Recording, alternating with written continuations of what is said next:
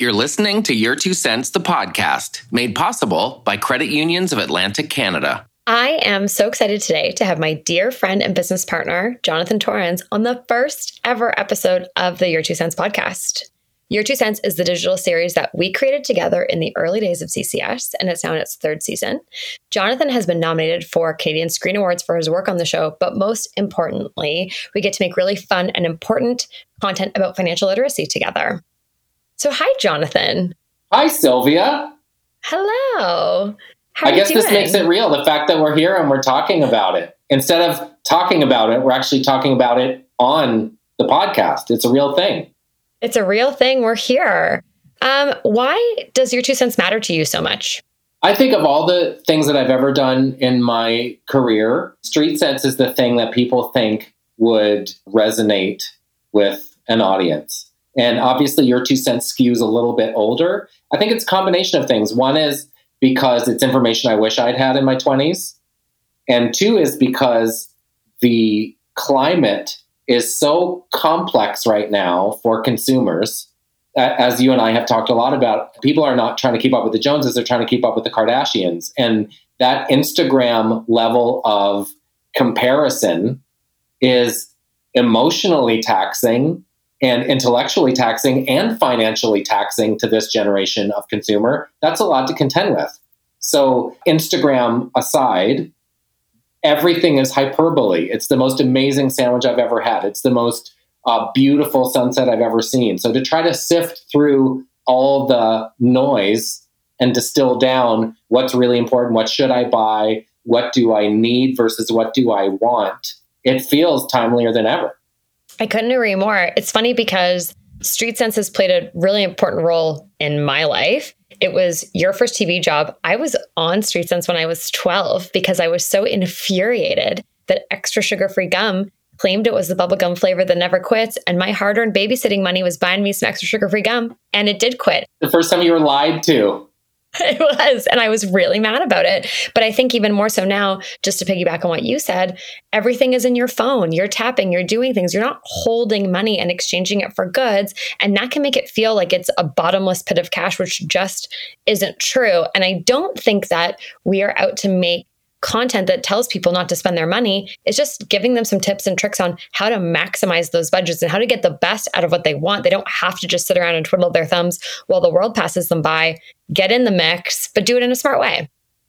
That's actually a really interesting point and one I've never considered before. The tactile experience of having five crisp 20s in your hand and parting with them and receiving something in exchange is a really good way to educate yourself on how to spend wisely or the side effects of spending your money quickly. You don't have any left. Whereas these days, everything's plastic, everything's abstract, everything's credit. I heard a clip yesterday, some billionaire guy was saying wealthy people buy things that are assets that go up in value uh, people that get into financial trouble buy liabilities like purses and jeans that are in style this fall but won't be by this winter. I'd never heard it said quite so concisely, but I thought that was really interesting.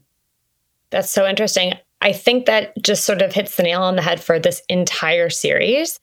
We've been able to have incredibly raw conversations with people about everything from going into retail debt to how to finance your home renovation to how to buy your first house, how to buy your second house. And every single person on this podcast that we're going to hear from really opened up because we're not talking about this enough. We're not talking about how to get the things that you want, but also how to be responsible about getting there as well too. So I'm really excited for people to listen to this podcast for all of the reasons about how you can learn how to be financially responsible and still hit those goals and have the things that you want. I think it's pretty cool to hear it from real people who've lived it.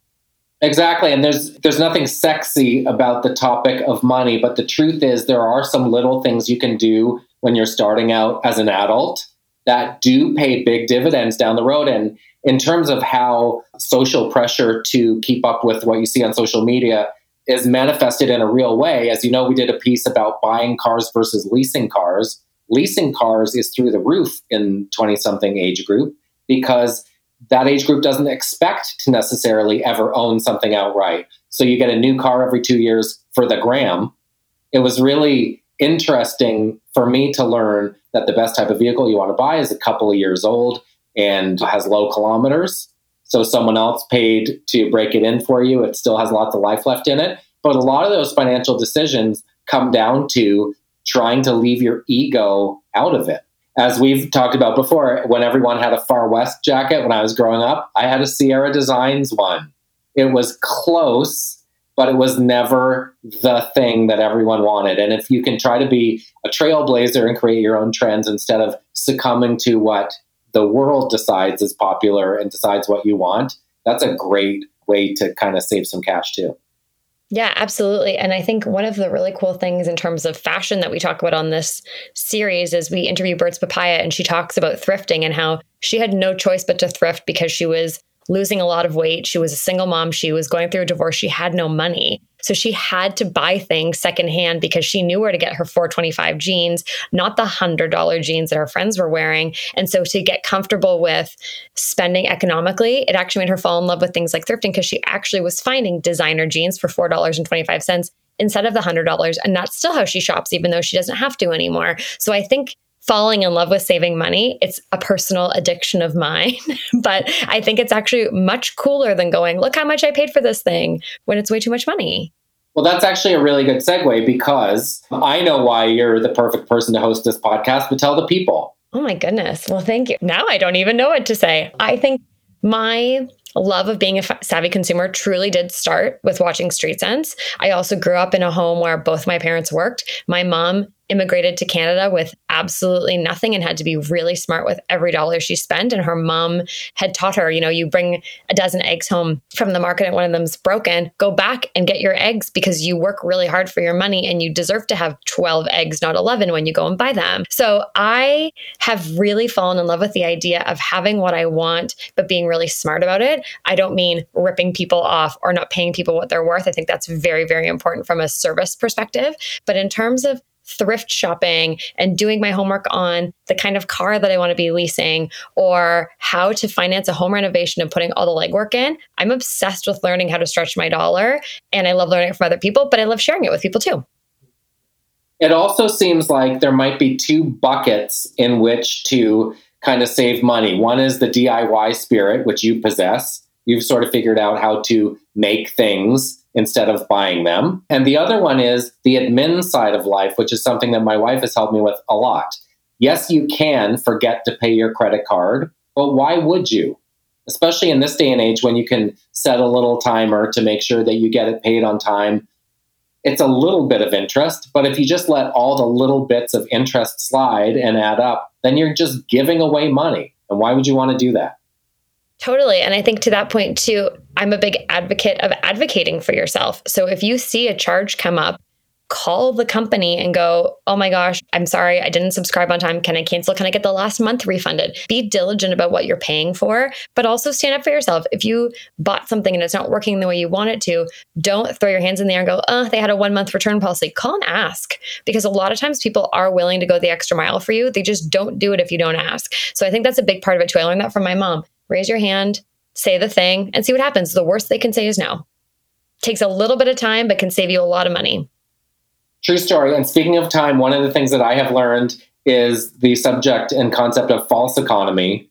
My father in law has really helped me with this. If it is beyond your scope, for example, we have a trailer business, as you know. I could spend a week trying to undercoat the trailers, still not at the end of the week know if it's been done properly. My father in law's argument is why wouldn't you pay someone for two hours to do that job for you who does it professionally and knows what they're doing. And then you've just bought back five days of your life to do the thing that you're actually not bad at. So it's taken me a while, given my DIY kind of spirit, to understand the importance of farming things out. But you should try to do the most, the thing that rewards you the most. And reward can take a couple of meanings. One is obviously being financially compensated, and the other is time. So if you can farm something out and it's cost effective and that frees you up to do things that you want to do to have a good work life balance, that has value too. Absolutely. And sometimes we get hung up on things like I should really post this thing on Kijiji or Facebook Marketplace and try and resell it. And then you end up spending so much time trying to get rid of the thing, maybe donate it to a place that could really use the thing you're trying to get rid of. And you're not going to get that money back necessarily, but you know it's going to a good place and you've saved yourself hours of your life. I could actually fill this entire podcast with bits of wisdom that my father in law has given me. With regards to Kijiji, one is like as far as establishing a price, he's like, if you want to sell something, just sell it. Just get rid of it. Like once you make the decision to get rid of it. So I, I went through that this week. I sold a tow dolly on Kijiji and started to calculate the number of hours I put into like corresponding, putting the ad up, uh, meeting the people, explaining how it works. And the longer you take to do something, the less you're paying yourself per hour. So ultimately, it was satisfying in that I sold the thing to people that were happy to have the thing. I got a price that I can live with, but it wasn't the best use of my time ultimately. So if you're selling right. a wagon for 50 bucks, you better be prepared to make seven bucks an hour to do it. It's so true. Take the amount of time and divide it by the price. And would you work for that much money? And sometimes you just enjoy it. So it's totally worth doing. But you have to know the priorities that you're setting for yourself and what that means to you. And sometimes putting in the sweat equity to sell something is a great thing to do. And sometimes it's not. So the um, Your Two Cents podcast by design is very much not financial experts. It's real people from a broad swath of humanity. Tell us a little bit about the guests that we're going to get to meet over the course of this season. Birds Papaya is one. Who else? I'm so excited this season because we have really amazing guests. And like I said, they're all coming from real places and we're really raw. We've got the ladies from Blush Co. I know we've heard from them on your two cents before, but we go into a lot of depth on running your own business. We talked to Chris Green. He's a celebrity hairstylist and he breaks down the skimps and splurges of hair which is pretty cool. DIY mom Rebecca Higgs talks about renovating a house, how to finance that renovation. We've got Dylan Playfair. We've got Sam Meggs talking about working as a freelancer. Spencer Barbosa, who is an 18 year old influencer who is living on her own without any help from her parents because of the money she made working at Dairy Queen, which I'm obsessed wow. with. Tiffany Pratt talking about DIY, um, and Dane Woodland. We're going to talk to Dane Woodland about buying or leasing a car. And we have us. Amazing. What a lineup. It's going to be great. That actually is amazing. I'm really proud of our guests. And I will say, I know I mentioned it before, but everyone really put their heart on their sleeve, shared a lot of really helpful information from a real person's perspective. Jasmine Perrin and I talk a lot about buying a house when you work for yourself. And that is not a fun process. And she really bared it all so that people could learn from what we've gone through. So I think people will be really excited to hear what these guests have to say. And I think they're going to learn a lot from real human beings sharing real life experience. Well, one thing we might have underestimated when we started doing your two cents is just how much people are clamoring for this real financial information, right?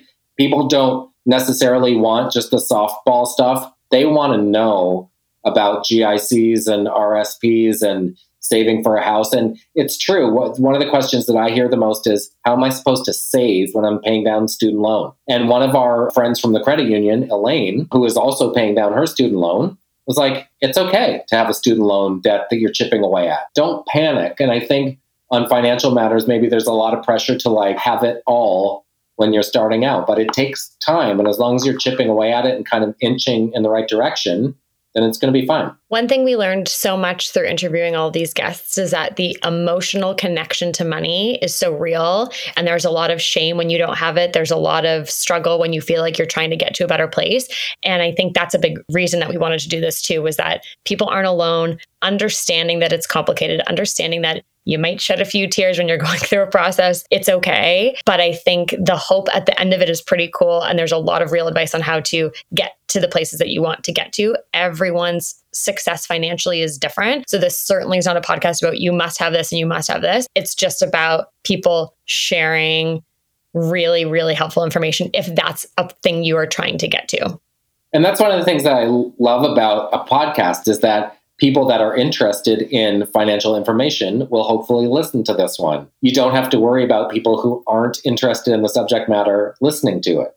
It's kind of all the power is in the hands of the person ingesting it, which I love. Totally. And here's the other thing I've kind of made it sound like this is a super emotional podcast that might be a bit of a downer to to. We had so much fun. Like talking about money is actually really fun. And one of the things I'm really proud of about the conversations is that so many times the answers of the guests started with, oh my gosh, no one's asked me to talk about that before. And I think that really opened up a lot of fun. People are really scared to talk about money. And so we had a lot of really fun conversations as well. So this is certainly not a doom and gloom podcast about finances. There's lots of fun to be had. And I think hopefully people hearing people talk about money in a really positive way will allow them to feel really positive about money, regardless of the situation that they're in right now. Welcome to the world of entrepreneurship. Not sure where to start? Credit unions believe in supporting local businesses, both big and small. Whether it's $1 or a million, they have the business banking products and services you need. That's why in 2020, Atlantic Business Magazine's readers named credit unions the best financial institution in Atlantic Canada for small business. Credit unions, in business, for your business. Check today's show notes for credit union small business stories. Okay, so it's a broad question, but what is one piece of financial advice that you often go back to or that you have ringing around the back of your head? Ask for help. I think so often we think we should know because it's embarrassing not to know. I, as you know, have gone through a major career transition in the last few years, and I didn't know a lot. And I struggled with raising my hand to say that because I was embarrassed. I was 30 and I didn't know enough about investing or how to be paying myself as a business owner and all of the things. The minute I started asking questions, people were jumping out of the woodwork to help me. And I felt so much more empowered once I had the information versus kind of being scared and afraid to say that. So I think asking for help is the most important step in solving any problem, but especially a financial one. Great one. Great advice for life, period, not just your financial life. Mine is ask my wife, who fortunately That's is an accountant. When we met, I was on a first name basis with a woman named Gina at CRA because taxes were like, eh, like not just not a priority. I was too busy like making jokes and creating things. That is so juvenile and such a waste of money to pay extra. You like you already pay enough in tax. Why should you pay even more? And I come from a family of jokesters and pranksters. Uh, my brother may or may not have one year returned his um, tax return wrapped around a suppository. My brother also carved a check into a two by four because apparently, if it has your bank account number on it and your signature on it, it can be used as a check. Like you don't have to use the bank issued checks. That's amazing. Didn't know that he did. So I have uh, I come by that sort of uh, rolling your eyes at the man, kind of honestly, but it's also at a certain stage in life you should just try to be responsible for your own sake. It's not for the man; it's for your own sake, and especially most people like us work in jobs that are uh, we're not getting a pension so we have to make kind of smart decisions. My default is always real estate. Both my parents were realtors, and that is the thing that I kind of understand the most. I understand that you buy a building in a place that's hopefully going to go up in value, and it's a tactile thing. I find it hard, and it's probably because I'm old now to wrap my head around cryptocurrency and even investments to a degree. What pond do you like to fish in financially? For me, I think a little bit of both. So right now we're going through a major house renovation because that for us is our investment into real estate that we're going to start making that will hopefully pay dividends for us in all kinds of places. Once we get the value of our house up, that becomes a place we can draw to invest in more things down the road. So I think we lean more towards real estate as a hope, you know, something we're doing actively right now, but hope to grow that. I do invest, but I don't know enough about it still. Bitcoin, crypto, all of that terrifies me. Trying to learn more about, you know, setting up a proper TFSA and RSP, which I have actively going on, but I definitely could learn more about it. But I want to own more land. I want to own more things in that way. And that's a real goal of ours as we keep aging. Is that we want to get into that a bit more yeah. for sure it's little decisions you can make now. Like, hopefully, you buy a thing. Hopefully, uh, you have tenants that can kind of cover the mortgage and maybe even then some. And then when you're 65, you sell it, and there's your retirement package. It's a uh, tale as old as time.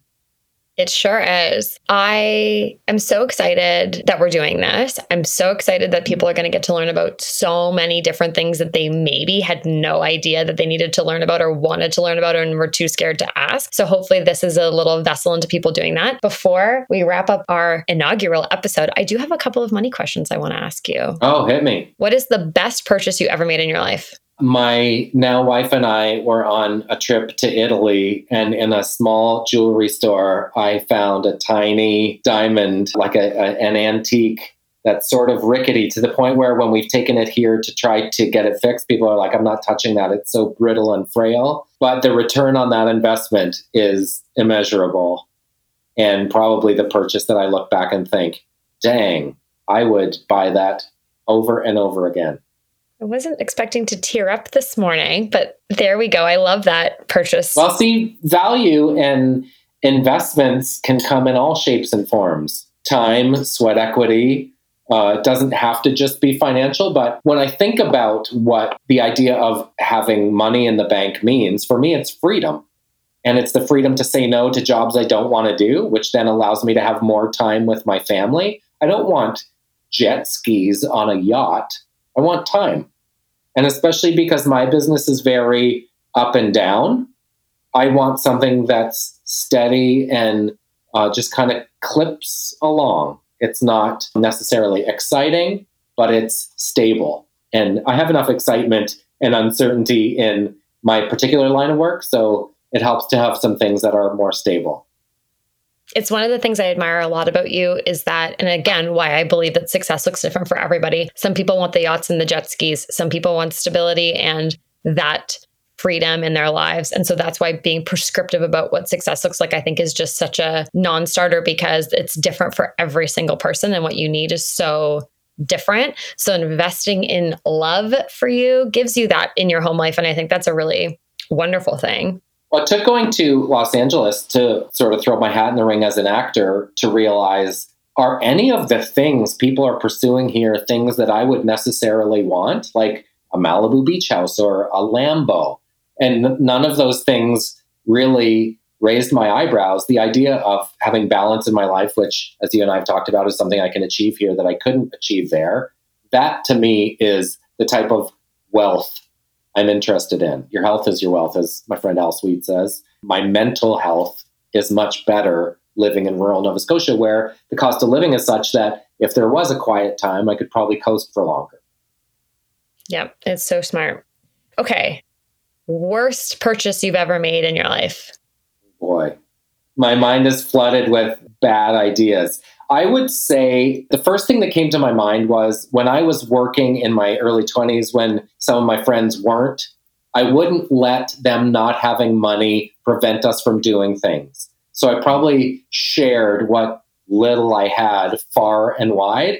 But then the, the very next thought is would I change it or regret any of those decisions? No. I've made some real estate purchases that weren't awesome didn't really ever get my knuckles wrapped. But for example, here in Truro, when I moved here, you can buy a triplex for $180,000. And when you're moving from a bigger city, it sounds like, what? That's bananas because the rents are still almost as comparable as they are in Halifax, but then sold it several years later for the same amount. So it's not going up in value. Saw another clip uh, with an investor who said, I always think of the rule of doubles. If you have a thousand bucks now and it can be 2000 a year from now. It can be 4000 a year after that. It can be 8000 a year after that. If you can just keep doubling your money somehow. Those are the investments you should look at. Really smart. What is one thing you wish you learned about money sooner?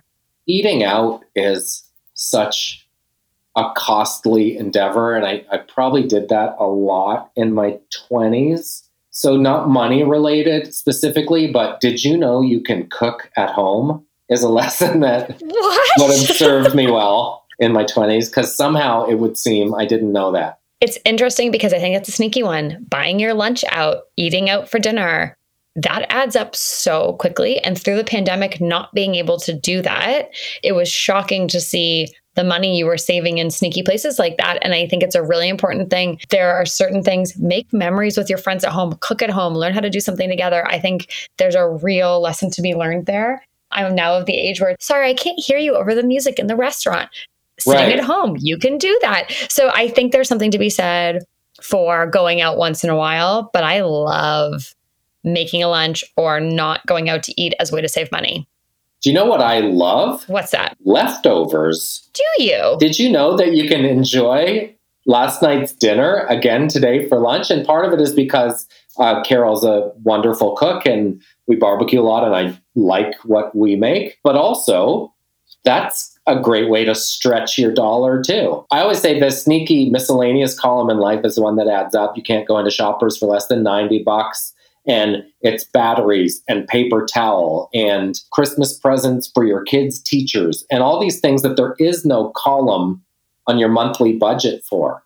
So we have a company and the money that we make goes into the company and then Carol pays us a modest salary. So as two human beings, we don't have much. I think that's um, much cash sitting in the bank. And I think that's probably a good strategy because if it's sitting there, you'll find ways to spend it. It's like a friend of mine said about food decisions make good decisions easy. You have a pitcher of lettuce in your fridge or celery, you'll probably do that. Make bad decisions hard. If you have chippies above the fridge in the cupboard, you'll probably eat them. Yep. But if you have to get in the car to drive to needs, you might not eat them. And I think that's kind of the same financially. Even uh, little things like your credit card limit, don't tempt yourself with having as big a limit as the bank will give you. Have a limit that you need and pay that stuff off every month. Absolutely. That's the most boring but most practical advice ever. No, it's so true. And it, as you age, Alicia and I talk about this a little bit.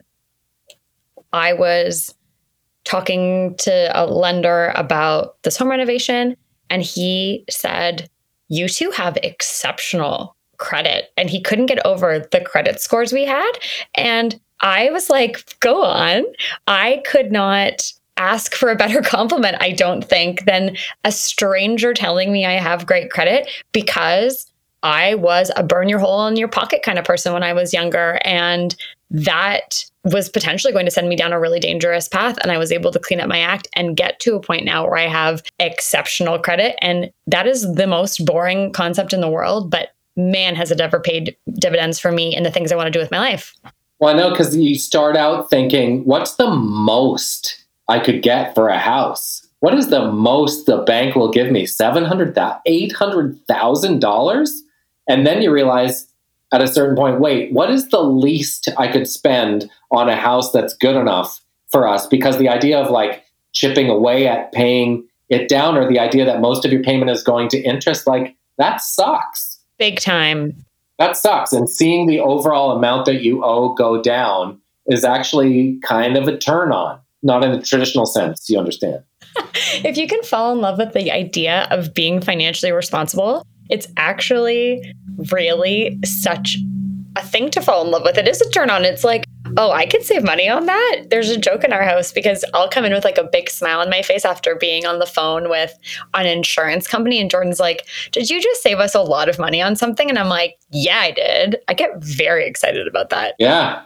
Yeah, it's a good feeling. It's great. And also because there are certain things that you can just decide you don't want to skimp on. Maybe if you barbecue a lot, maybe you get a really nice barbecue, right? On points, hopefully. Points programs are also really exciting. They sure are. One thing that I have in my life that I splurged on was my blender. I bought a Vitamix. I use a blender all the time to make so many things. The cost per use of that thing is so beneficial to me. So when you actually look at the useful life of something, if your blender is going to sit and collect dust, do not spend Vitamix money on a blender. That is not smart. But for us, it was something that we use all the time. So it was worth splurging on. And so I don't think you have to live your life constantly skimping, but understanding where to splurge. It's that balance that you can strike to have that thing. Yes. One of the most interesting facts that somehow always sticks out in my mind with regards to your two cents is there was a guy who worked at credit unions and he was sharing some financial advice. And he was saying when he was in high school, he wanted to learn the bass. And do you remember this? No. And he had enough money to buy a bass, but he opted to finance it instead as a high school student. So he paid whatever it was, 12 bucks a week or $49 a month till he paid off the bass.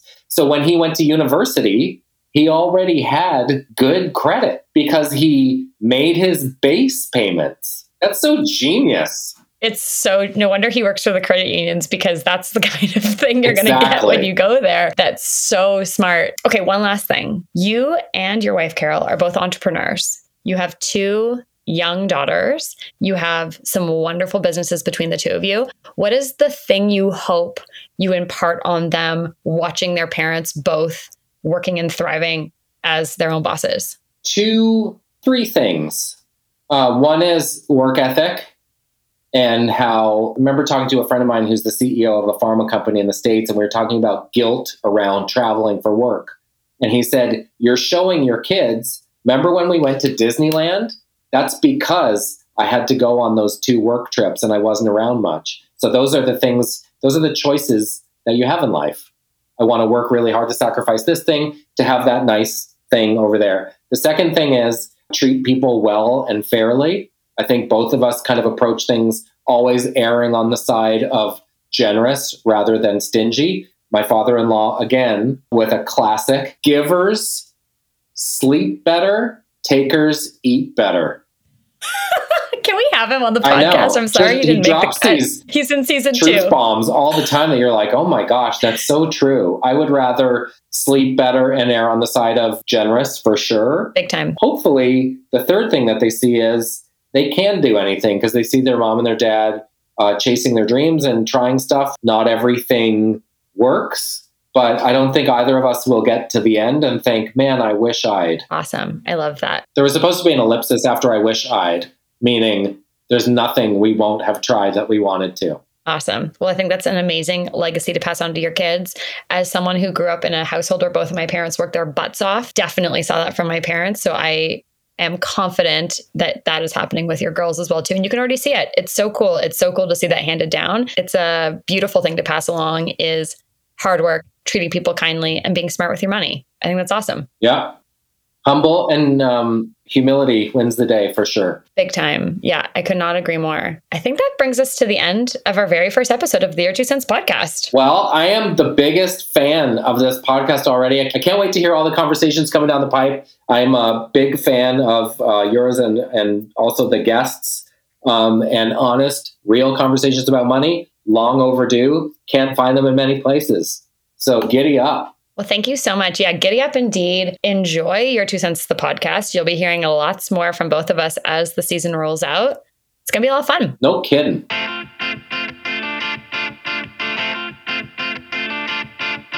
Jonathan, I can't express to you enough how our partners at the Atlantic Credit Unions not only talk the talk, but they walk the walk. They really do. They're just the best. And as we've done these episodes of Your Two Cents over the years, we've seen firsthand how they've helped small businesses get off the ground, help people buy their first homes, and more than anything, just been there to make the day to day just a little bit easier for people. It's so true. You'll see on the Your Two Cents digital series, we highlight businesses that have been directly impacted them and even people who've actually bought their house through the credit unions, which is pretty cool. So, our Gimme Credit tip of the day is if your dreams feel big, just talk to someone at the credit unions. They're in the business of your business and they truly just want to see you thrive, whether you're a business owner or just a human being trying to get your money together. Well, how many times have we seen they started out as my um, contact at the Atlantic Credit Unions and now they're in my friend circle? On a texting basis, this has actually happened. We've seen it in real life. It's the best to feel like the people who are helping you with your money are also just there in your life as generally good people. It's pretty cool. True story.